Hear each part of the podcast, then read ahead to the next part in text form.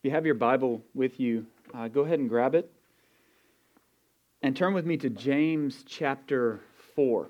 Uh, that's where we're going to be this morning. We're in James chapter 4, continuing uh, this journey that we began almost two months ago. We're, we're just working our way uh, through this letter that, that is meant to, it's meant to show us um, what it looks like to walk in the, in the ordinary faith that we're called into. And we need to just, for the sake of time, we need to just jump in here today. So, would you stand with me as we look together at the word of the Lord to us this morning? This is James chapter 4. We're starting there in verse in verse 1. What causes quarrels and what causes fights among you? Is it not this that your passions are at war within you? You desire and do not have, so you murder. You covet and cannot obtain, so you fight and quarrel. You do not have because you do not ask. You ask and do not receive because you ask wrongly to spend it on your passions. You adulterous people, do you not know that friendship with the world is enmity with God? Therefore, whoever wishes to be a friend of the world makes himself an enemy of God. Or do you suppose it is to no purpose that the scripture says he yearns jealously over the spirit that he has made to dwell in us? But he gives more grace.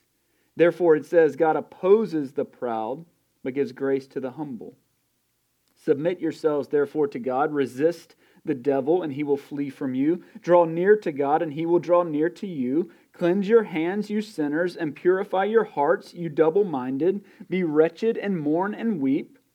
Let your laughter be turned to mourning, and your joy to gloom. Humble yourselves before the Lord, and he will exalt you. It's the word of the Lord. Let's pray together. Father, we.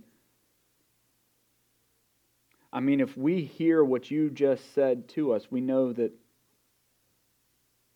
we know that this is a that this is a serious word, Lord, to, to be told to be wretched and mourn and weep, to let our laughter be turned to mourning and our joy to gloom. Lord, these are hard words. And so I pray that you would give us an ear not just to hear, but to receive and to understand. Lord, I pray that as we hear your word today, you would shape and form us more and more into the likeness of your Son, our Savior. And it's in the name of Jesus we pray. Amen. You may be seated. Over the last few weeks, as we've been working through um, this sort of middle section of James, we, we've seen how the Lord is painting a picture for us of what it looks like to walk in a new creation life. This, this, this what we've called a new creation identity uh, that we've been given by grace alone, through faith alone, and in Christ alone. It's almost like He's it's almost like God's giving us a, a blueprint, sort of a sort of a portrait, or maybe like a profile of what a disciple of Jesus is meant to is meant to look like. But but more than that, more than and this needs to be this this cannot be overstated, more than telling us what it what we're meant to look like as a disciple, he's telling us what we're meant to be as a disciple of Christ. It's this reality that God Himself has a specific idea, that the Creator of all things has an idea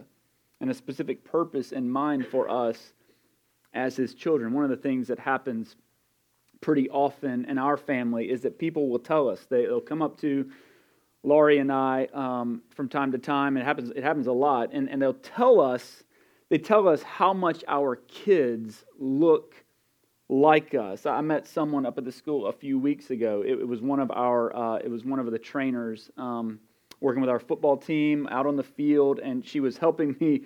Uh, I had uh, my finger was bleeding, and so she was helping me to wrap it up, and and it was it was like this whole it was a whole deal anyway. Um, and and and her first words to me out of nowhere were, "You must be Tucker's dad." Which, like, I don't know if you can imagine, like, you don't really know how to receive that, right? Like that's it could be this is a great and it was it was a good thing. She's like, oh, I love Tucker, he's great. Da, da, da. But there's also a little bit of fear that creeps in at first. Like uh, you must be Tucker's dad. Like what did he do? Like oh, you're the reason he's like this. Anyway, um, but they were being complimentary, so it was all good. And in fact, after I had written this little intro into this sermon, this literally happened to me again Friday night before the football game. Somebody goes, "Oh, you must be Tucker's dad. He looks just like you." And I was like, "Thanks, thanks, thanks, thanks." Um, anyway. Um, anyway, it's cool. We see it. We're not blind to that reality. I mean, we, we have senses and so forth. So it's natural, it's normal. Families look like each other. Like we do. Like we bear the marks of resemblance. It's just how it is. And that's what and that's that's really what James is getting at here, right? It's, it's been this it's been the whole flow of the letter since back in 224 when he said that a person is justified by works and not by faith alone. That's really getting to the heart of what he's of what he's saying there, and we've said this repeatedly, but we need to reinforce it once more. It's, it's not that we're saved by works. Like that's not what he's saying. He's not saying that you are saved, that you don't receive salvation by what you do. It's not that our salvation is dependent on any work that we perform. It's not by what we do. That's not what he's getting at. James agrees with the testimony of Scripture that we are saved, that we are justified in the sense of being made, uh, being counted as righteous, not by our works, right? It's Ephesians 2 8 that for that by grace you have been saved through faith. And he goes on to say, This is not your own doing, it's the gift of God, not a result of works. I mean, Paul's being very specific there, not a result of works, so that no one may boast. And what I would tell you is that James is fundamentally on board with that doctrine of salvation, that we're saved by grace alone, through faith alone, in Christ alone, that all of this is to the glory of God alone.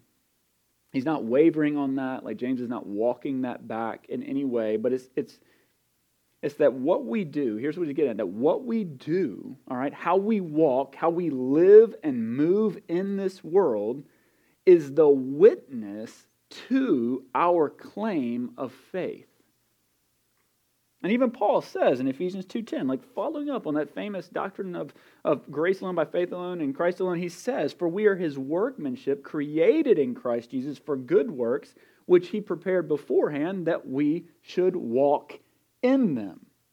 That's what James is getting. He's writing to the church, he's writing to the children of God. He's writing to, to them in this letter, at least partly, okay, at least partly. I'm not saying this is the whole focus on. He's, he's writing to us at least partly because our lives aren't in alignment with our claims of faith. Because he's writing to them because he's writing to them as the children of God because they don't look like the children of God. And we can understand how this happens.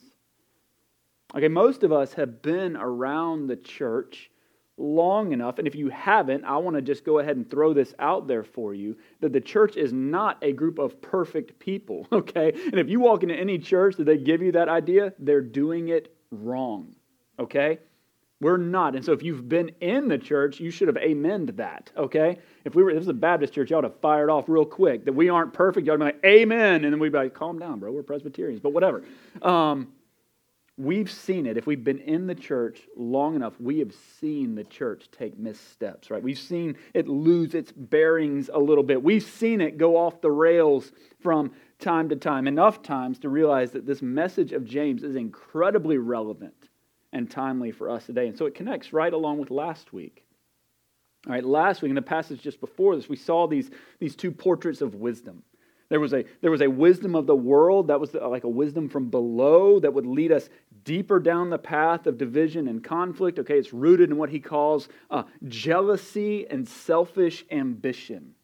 And there's this, and then, and then there's this wisdom from above, right? The wisdom of the Lord, a wisdom that is countercultural. And if we're honest, it's a wisdom that's entirely counterintuitive, right? It's what we might call Sermon on the Mount, uh, Sermon on the Mount wisdom. It's, it's Jesus wisdom, okay? Matthew 20 wisdom where Jesus is poised to enter Jerusalem, where the king, right, the one who has spoken everything into being, is set to walk into the holy city, not on a chariot and not on a horse, right, but on the back of a what? You remember this?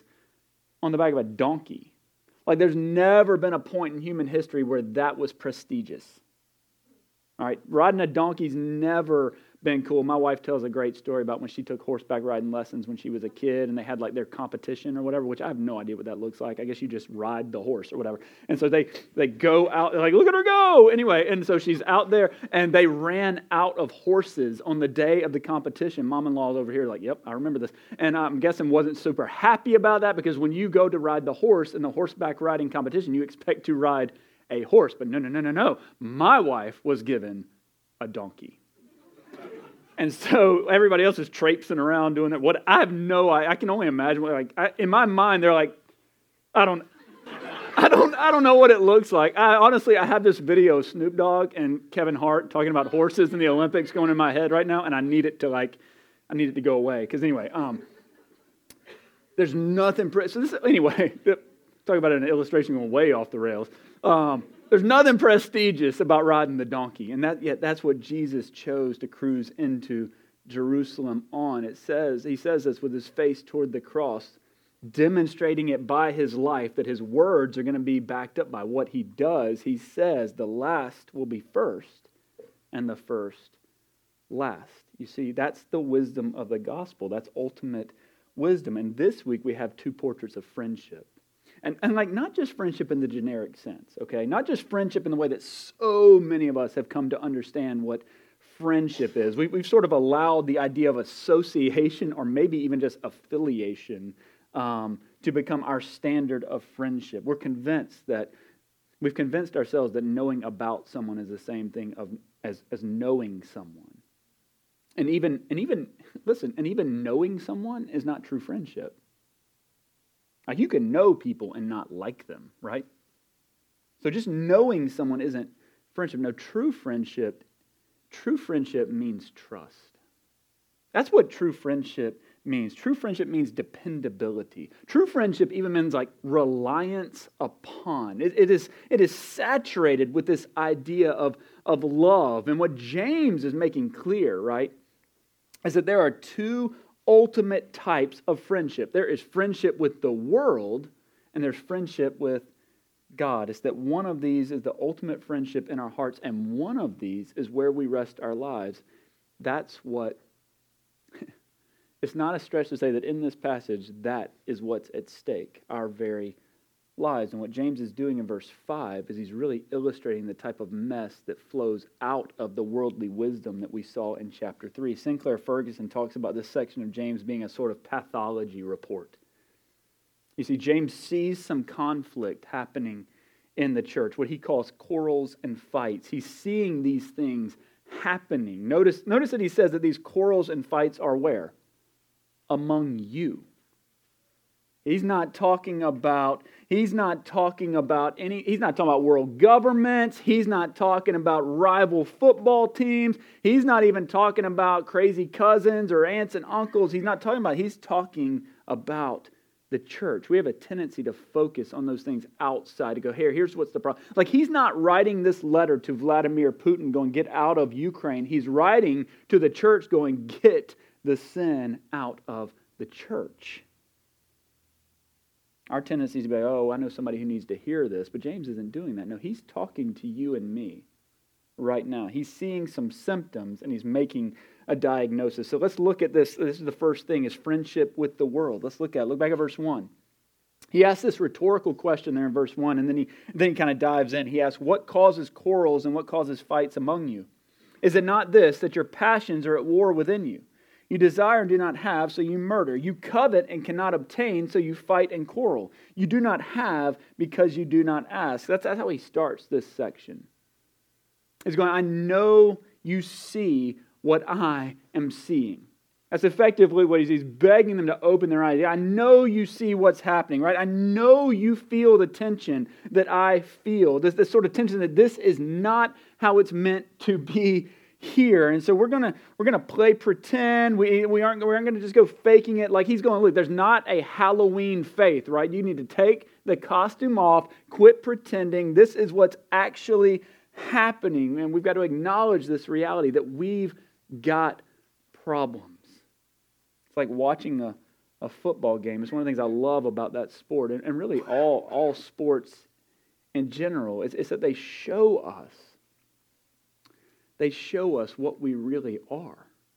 Like you can talk all you want and you can you can you can shout at the other bench all you want, but at the end of the day, the film doesn't lie. And so we know exactly who we really are. And what James is saying is looking at the tape, we've got some problems. He's saying that the source of it all isn't all that complicated. What is our biggest problem? It's us. Nobody creates more mess in my world than me. Nobody. It's our hearts, it's our desires, it's our passions. Look at verse 3, and we're going to come back to those first two verses, but those are really the symptoms of, of the infection, okay? And 3 gives us the source, it gives us the diagnosis. He says, You ask and you do not receive because you ask wrongly to spend it on your passions. You see, that's the root of it. That's the root of the problem. And it's always, it's always where the Bible brings us. It's always where God meets us. He's going, the, the, the problem is really a problem of the heart. That's what we're meant to see. Listen, I, I want to just say this. He's, he is, he's talking about monetary things here. And I've been around rich people and I've been around poor people and I've been around everything in between. I've been around rich people who think they're poor and I've been around poor people who think they're rich. And the bottom line is, if you is that money just doesn't deliver what it promises. It doesn't. It can't. Uh, we like to think it can. We're, we're thoroughly convinced ourselves as a culture uh, that, that it will satisfy us. We think it will do that, but it just can't do it. Because, like sin, here's what it does it always overpromises and underdelivers. That's just how it is. And so the problem here isn't a quantity issue. It's not worldly provisions, it's worldly passions. And our passions are where we look to for our source of joy. It's where we look for satisfaction. Look at four. He comes out strong there in verse four, man. He uh, verse, verse four. I, verse four was hard to read when we were reading it out. I, if I can, uh, like, if I can just be honest with, like, when I was reading this out loud just a few minutes ago, verse four, I got to that and was like, "Yep, this is going to sting if you can hear it." Because what does he say? You adulterous people. That's not a compliment. That's not. Like that's no, he's not being he's not being soft here. He says, "You adulterous people, do you not know that friendship with the world is enmity with God? Therefore whoever wishes to be a friend of the world makes himself an enemy of God." You see that's strong right there. That's an either or type of strong right there. He's coming with some fire because he sees what it does in the church when those in the church have their affections rooted in the world. we need to remember that these people, they're living in a time of real persecution. Like real persecution. I mean, you need to think about that for just a second. They're living in a time when believers are being actively tracked down, they're being thrown into coliseums, they're being uh, fed to lions. There's one emperor who is literally going to tie them to posts, cover them in pitch, and use them to light his gardens at night. Like, this is real persecution, okay? They're being hunted and killed for their profession of faith. Some of us think that we understand persecution today, but we don't. I, I, I love you, and I want to be honest. We don't understand real persecution. Listen, your friend or your coworker or your or your cousin posting antagonistic stuff on Facebook, that's not persecution. Okay? It's obnoxious. I'll grant you that. But that's that's not persecution. Our current cultural climate is a hotbed of ridiculous takes that people propagate and perpetuate at will. But that's not persecution. And so it's interesting that in the New Testament, and James specifically, he, he it works on the presupposition. Here's a presupposition of the New Testament that the sin of Christians in the church is a far greater threat to the church than the sin of the world thrown at the church.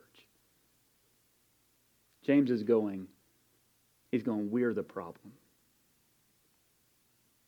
And in our infatuation with the world, he compares us to a cheating spouse.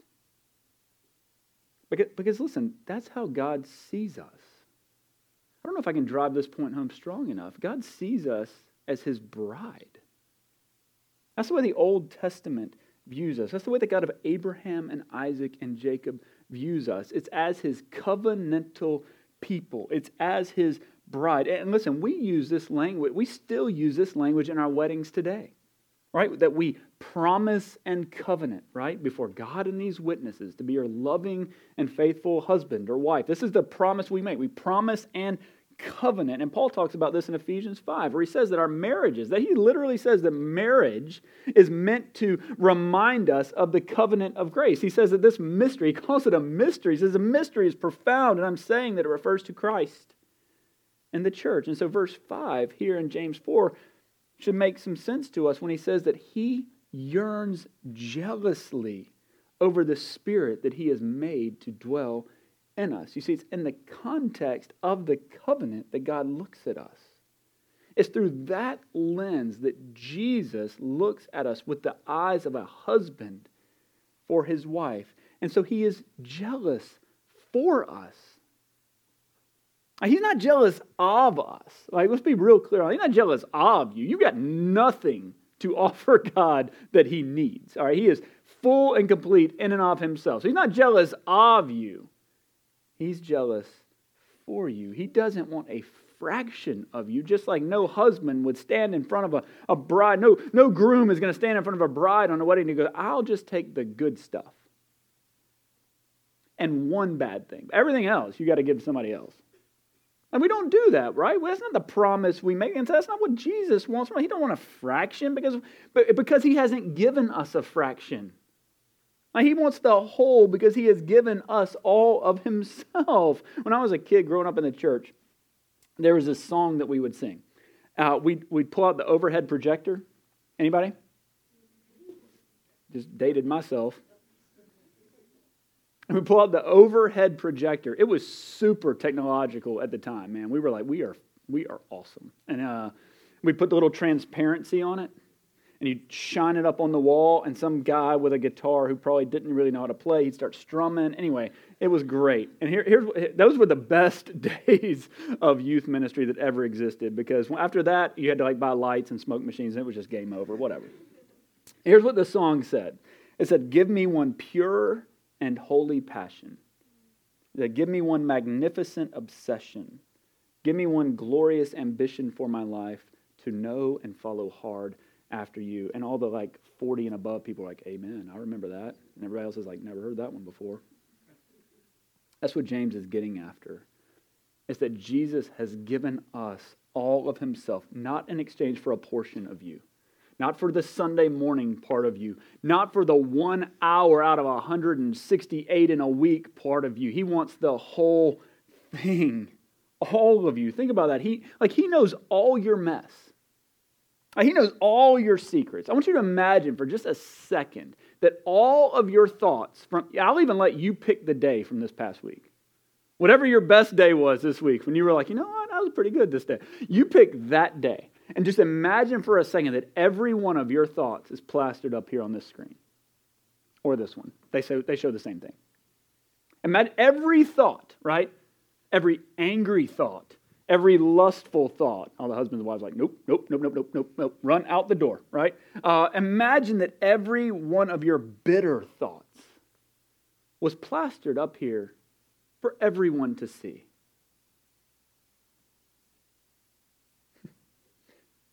Like Jesus already knows all that. And yet, he loves us. Like he didn't go running out the door. Like we talk about with the kids, he's, he's, he's washing us off, bringing us into the house. He's going, guess what? I paid for all that too. We've said it before. Sometimes some of us are spending too much of our time carrying sin around that Jesus already paid for. We're grabbing up bags that don't belong to us anymore. And if you do that at the airport, they'll throw you in jail. You try it. No, don't. you grab somebody else's luggage and you get in trouble. Listen, that's why we get into a lot of trouble ourselves in our own hearts. We're still trying to grab bags that don't belong to us. We don't understand grace. He loves us. He gave himself for us, taking all of that, every one of those thoughts, every one of those, all of those inclinations, all of those, all of those. He took all of that on himself. I mean, that's the gospel. That, that for our sake, right, he made him to be sin who knew no sin, so that in him we might become the righteousness of God. And all the kids in River Kids said amen because they've been memorizing that. 2 Corinthians 5.21, put that one in your mind. All right, because he didn't redeem just a part of you. And He isn't settling for a part of you. What our Lord desires for us is a true and dynamic friendship with the Lord. That's the second part here. Look at verse 6. And pay attention there to the imperatives. There's nine of them. So I'm giving you a hint. There's nine of them in there. This is a portrait of a friend of God. Starting in verse 6. But he gives more grace. Therefore, it said, God opposes the proud, but gives grace to the humble. 7 says, Submit yourselves, therefore, to God. Resist the devil, and he will flee from you. Draw near to God, and he will draw near to you. Cleanse your hands, you sinners. Purify your hearts, you double minded. Be wretched and mourn and weep. Let your laughter be turned to mourning and your joy to gloom. Humble yourselves before the Lord, and he will exalt you. You might know the story of Joseph. It's basically the last 14 chapters of the book of Genesis. And in that scene, he's, there's this scene where he's having breakfast with his brothers and he's telling them, uh, you probably remember, he's telling them about this dream that he's had. And listen, he was the favorite, okay? He was he was he was the he was daddy's favorite for sure, right? Joseph got extra gifts, he got extra patience, he he received the kindness of his dad in a way that the older brothers didn't. And so he was, I mean, all right, here it is. Joseph was a little spoiled. All right, he was. And the other ones felt that. And then he's there at breakfast. And I can see this scene kind of playing. He's there at breakfast. He's eating his favorite cereal, probably out of some special bowl that Jacob had for him. And, and he's like, hey guys, last night, listen, last night I had this dream where you guys, check this out, you were my servants. That's young Joseph. He's that kid. Like you wouldn't have liked him either. Let's just be real clear. Remember that time when I was having a dream and you guys were my servants? You, you like, please let this kid spill his bowl of cereal. Please, please, please, please. They're like, awesome, man. Thanks. Um, and, and then like, and then like, you just gotta hear them like underneath their belly, like, bro, Joseph's the worst.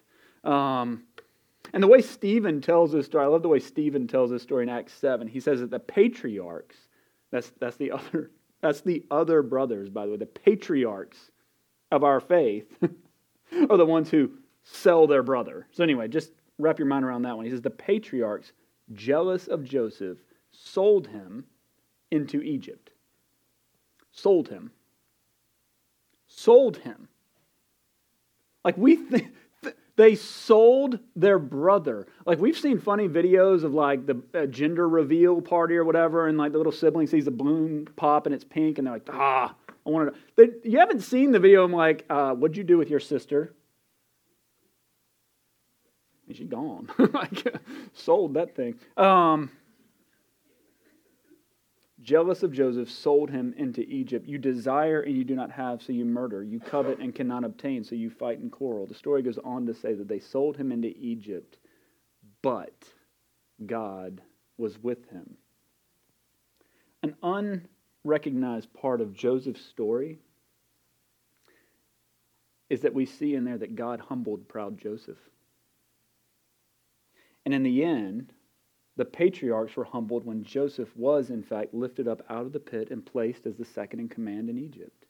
God opposes the proud, but he gives grace to the humble. That's not a pithy, trite little statement. That's a biblical and historical fact. Pride puts a wall between us and God, and God tears down that wall. And the way James says it is that God sees us in our sin, that continuing, pervasive, nagging sin, and all the conflict that spurs uh, in our hearts and in our lives. He sees us in that. What does it say there at the beginning of verse 6? But he gives more grace. Listen, that is good news for us today. He gives more grace. More than what? More than whatever there is. He gives more grace. God gives more grace. God gives good Father grace to his sons and daughters. And that grace does something in us. To truly receive that grace is to be transformed by that grace. And what it does, seeing life as a journey uh, to a destination, like seeing us on a pathway to somewhere, seeing and understanding life as a pilgrimage, what grace, what grace does is it recalibrates our it recalibrates the course of our life. I've been driving all over the place in these football games for the past couple of months. And, and listen, I have not been to a lot of these places. Like, they, some of them are out in the middle of nowhere. And so, what I, before I leave the parking lot, you, what do I do? If I don't know where I'm going, I mean, it's 2022. We all know what you do. You like Siri. And mine's Australian. It's awesome. I don't know if you know that you can program your Siri to speak to you in an accent. So mine's like an Australian person going, take a left. I can't do it, sorry. Um, yeah, I plug it in. I put the address into the phone and I follow the instructions, right? I turn what ter- where it tells me to turn. I take the roads that it tells me to take, and I, I have, up to this point, arrived safely at the destination. James is do, what James is doing here is he's giving us some navigational instructions for our walk with Christ. There are nine imperatives. They're right there in verse, begin right there in verse 7. Knowing our destination, having the course uh, set for us by God. What does it say that we do? Submit to God. That means He's the master of my faith. That means that God is the captain of my soul. He says to resist the devil. Look, there's just no getting around the fact, and, and I, I love you enough to tell you this that, that because you have trusted in Christ for your eternal life, you have an enemy. You have a spiritual enemy that wants your allegiance. He wants your trust. James tells us to resist the devil. He says to then what? Draw near to God. That's, a, uh, that's the daily pursuit. That's coming to him in real space and time, in his word, meeting him in prayer, being present in worship. He says, draw near to God. He says, cleanse your hands and purify your hearts. You know what? That's, that, that, that's repentance. That's what it means. That's repentance. That's turning from our sin and turning back to the Lord. And, and listen, repentance means more than changing. Re- repentance means changing course, not just changing our mind. It's not just apologizing, it's, it's turning. Look back at verse 9 for a second. Look at verse 9. He says, Be wretched and mourn and weep. Let your laughter be turned to mourning and joy to gloom. Here's what the world would love for you to think. The world would love to think that your heart is actually that your heart is actually leading you in the right direction. That's what, you, that's what the world would love for you to. That's what the enemy would love for you to think. The world will tell you to follow your heart. It'll tell you to do what makes you happy. It will tell you that you are the ultimate authority in your life. And, and that's where so much of the chaos comes from today, right?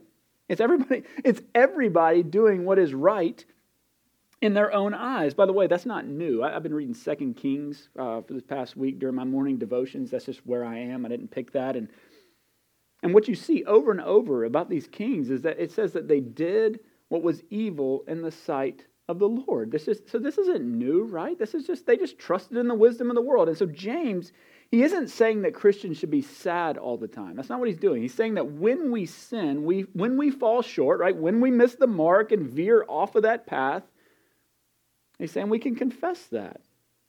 We can admit that. Like Christians, we should be the first to say when we've gotten it wrong. We should be the first to apologize. We should be the first to humbly go, Yeah, I don't know everything. I messed it up. We can confess that. And know once more that He gives what? More grace. The proof is there at the cross. It's what we call it. It's the gravity of grace, okay? It's the weight of His love that moves us. Remember, remember what Romans 2 4 says that it's not the anger of God and it's not the wrath of God, but it's the kindness of God that's meant to lead you to repentance. It's the love of God that sent Jesus to the earth. For God so loved the world. Don't forget that. The call here in James 4 is to receive that love, is to embrace that love of God expressed for us in Jesus at the cross. So here it is. If you want to know what God looks like, you look at his son.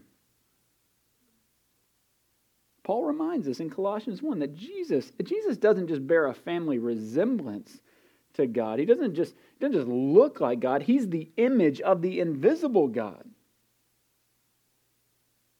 And he's delivered us. This is what he goes on to say. He's delivered us from the domain of darkness and transferred us into the kingdom of his beloved Son, in whom we have redemption, the forgiveness of sins. You see, it's easy to tell who a parent is by what the child looks like.